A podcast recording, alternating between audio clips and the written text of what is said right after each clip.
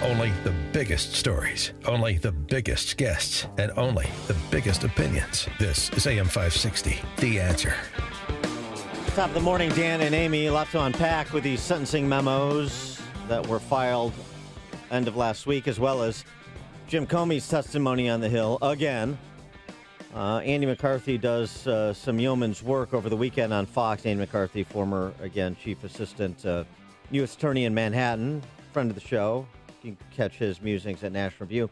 He uh, explains uh, the two tracks and how they're being treated, uh, both the campaign finance violation, potentially, Yeah. Michael Cohen's hush money payments to Trump paramours, and then also the issue of Cohen perhaps uh, sending his s- statements for review by the White House, Trump advisors, maybe the president himself, before he presented it to Congress. So, again, the obstruction case, Trump and his advisors uh, knowingly prodding Cohen to lie under oath would be potentially uh, other legal exposure. Uh, McCarthy talks about uh, sort of the nature of what we know about uh, the investigations, both Southern District of New York as well as Mueller. The campaign finance stuff is usually not handled as a felony prosecution. I think that's characteristic of a lot of what's going on in this investigation. So you have these FARA violations, the Foreign Agent Registration Act, which is typically not handled as a felony prosecution. In this investigation, they are.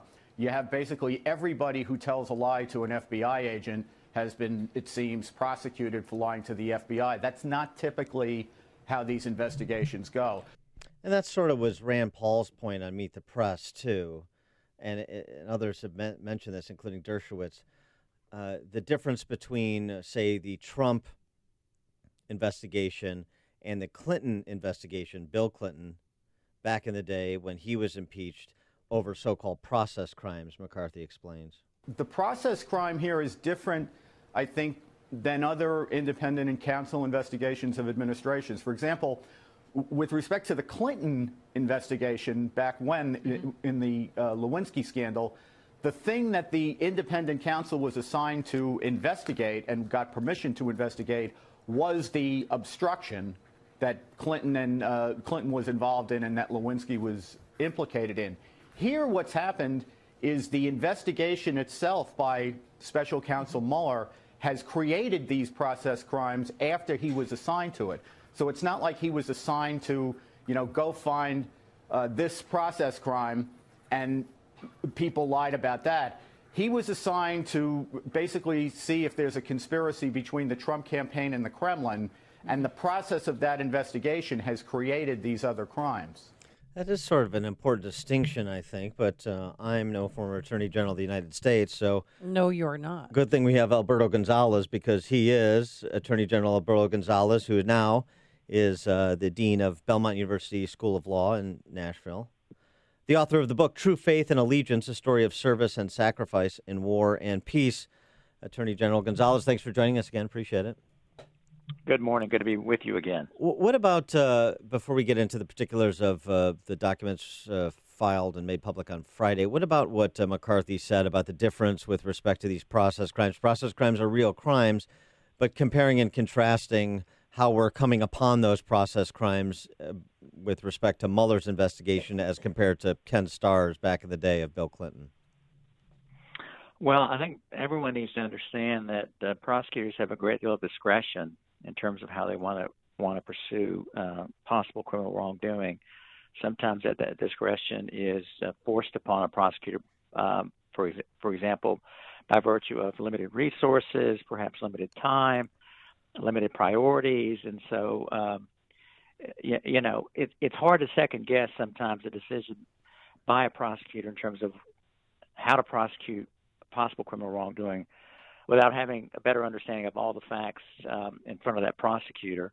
I think it's fair to say, uh, or, at least I can understand why some question the differences that we're seeing in connection with uh, possible investigation and possible future prosecution related to President Trump and those within his orbit, as opposed to uh, uh, Clinton and the email investigation. I certainly get that. Um, I, I I have my own questions. What but what I always remind myself is I don't have all the information. I, uh, I you know, in a perfect world, prosecutors would uh, would have the the duty, if uh, if not the expectation, that they would come forward at some point and give a full explanation as to why the difference in treatment. Uh, but I think that there may be legitimate law enforcement reasons that, that exist still today, while, while uh, as to why that's not possible. But uh, my my hope is that at some point we'll, we'll understand that. Uh, and what I have to do as a former Attorney General of the United States is have confidence uh, in the men and women in the department uh, that they're making uh, sound law enforcement judgments.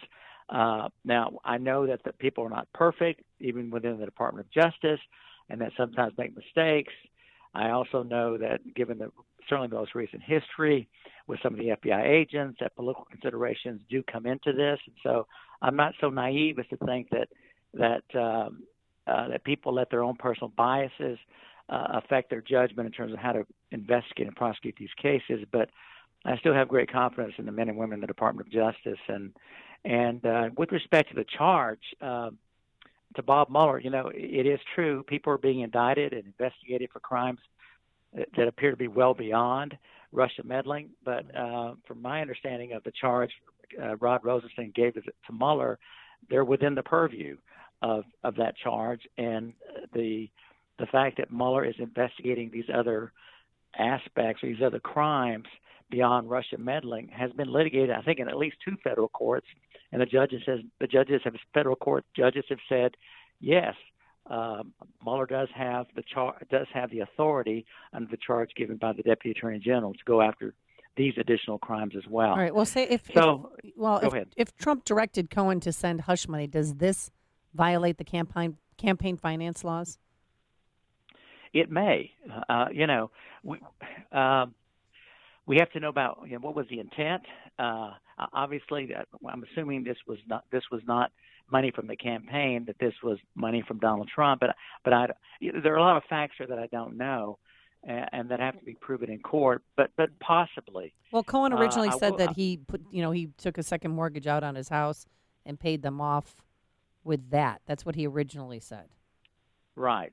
Well, well, uh, he, I think he has said a lot of things originally yes. that have turned out to, I be, don't trust to be not to be yes. true. Exactly, exactly. So uh, I, we don't yet have the full picture from my perspective, but I, I certainly understand why there is concern. I, I do believe that there's there's a real question as to whether or not a sitting president of the United States can be indicted, can be prosecuted while in office, but certainly he, he can be after leaving office. And I think that uh, to the extent there's a possibility of, of, of, of investigation and prosecution of campaign finance violations, I think President Trump uh, is it, it, could be in some legal jeopardy here. Are you uh, worried at all about um, uh, give me the man and I'll give you the crime uh, culture taking hold here in our politics? Uh, I'd be worried if I thought that that was actually happen happening. Um, you know, the truth of the matter is, uh, listen, I, I I hear this talk about perjury traps that that uh, Mueller is setting up all these perjury traps. I don't have a problem with going after someone for lying to investigators while investigators try to find out whether or not there was collusion, there was some kind of cooperation between the Russian between Russia and the Trump campaign. And if someone lies in connection with that effort by Mueller and his team, I think that person should be prosecuted. Now, having said that, if Bob Mueller has concluded that there was no Russian collusion, or even if he has concluded that there was collusion, and yet continues to bring people forward to see if he can get them to lie, and it's un- really unrelated to the mission of the investigation, that I do have a problem with. But as a fundamental matter, I think when you're talking to federal investigators, you have an obligation to tell the truth. And if you don't tell the truth, there ought to be consequences. Sure, no question. But I mean, you know, it's just interesting to watch this play out, right? So Flynn, uh, Comey makes a big thing about uh, this idea that Trump said, go easy on Flynn. And uh, 18 months after Flynn uh, is, you know, has his short stint as the national security advisor, A- and at the time, FBI said, we don't think Flynn is lying. Uh, he pleads out to lying to federal investigators. And then it's Mueller saying to a federal judge, go easy on Flynn. You know, it's just uh, one of these things where it, it, it just doesn't sort of square right for me. Well, you have to remember that with respect to the initial statement or position that uh, from the FBI that they thought that Flynn wasn't lying. Of course, they subsequently have a lot more information, and then later when Bob Mueller is saying, you know, go easy on Flynn, we now have the history of all this great cooperation apparently. And so the circumstances are different when these statements are made, and I think people need to remember that. Mm-hmm. Um, with respect to information, you talked about, you know, we don't have all the information. Is President Trump uh, one of the reasons we don't have as much information as we could or should have? In other words, one of the points that McCarthy and others have made for months now is, and particularly in reaction, rather than tweeting about Comey being a liar, in reaction to Comey's testimony last week that uh, there was no FISA abuse, and that's just absurd. He just dismisses it out of hand.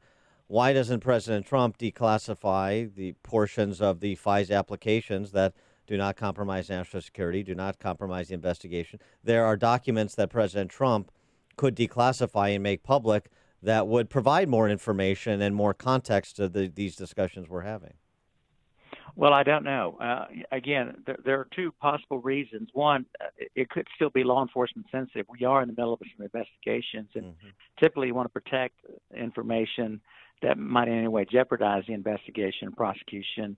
And then, secondly, as you mentioned, there may be legitimate national security reasons why um, you don't want to do that. And uh, so, if you take those two reasons into account, uh, you may re- release documents, but, but they're going to be so heavily redacted to be uh, totally worthless to the American people.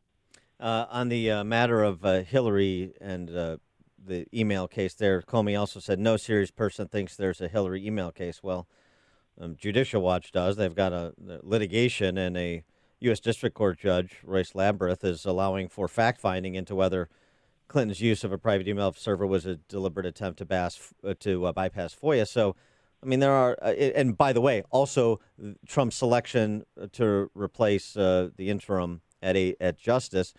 Uh, William Barr has previously said there is a basis to have a Clinton email investigation. Um, you know, what about uh, William Barr coming into this role, who has history with Bob Mueller and a, a, reportedly a pretty good working relationship, and this whole other side of the house of what happened during the 2016 campaign uh, with respect to the Obama administration, issues like unmasking, including Flynn, as well as Hillary's conduct generally during her tenure in government and as a candidate. If you're William Barr coming into this situation, do you push for a reopening of or uh, a more serious look at those issues? You may, but we have to remember that there was a very extensive investigation by the inspector general. Let, let let's not lose sight of that fact. And he and uh, he found that, that while he thought there were mistakes in judgment made, he doesn't believe the decisions made in connection with all all of what you just mentioned were motivated by politics.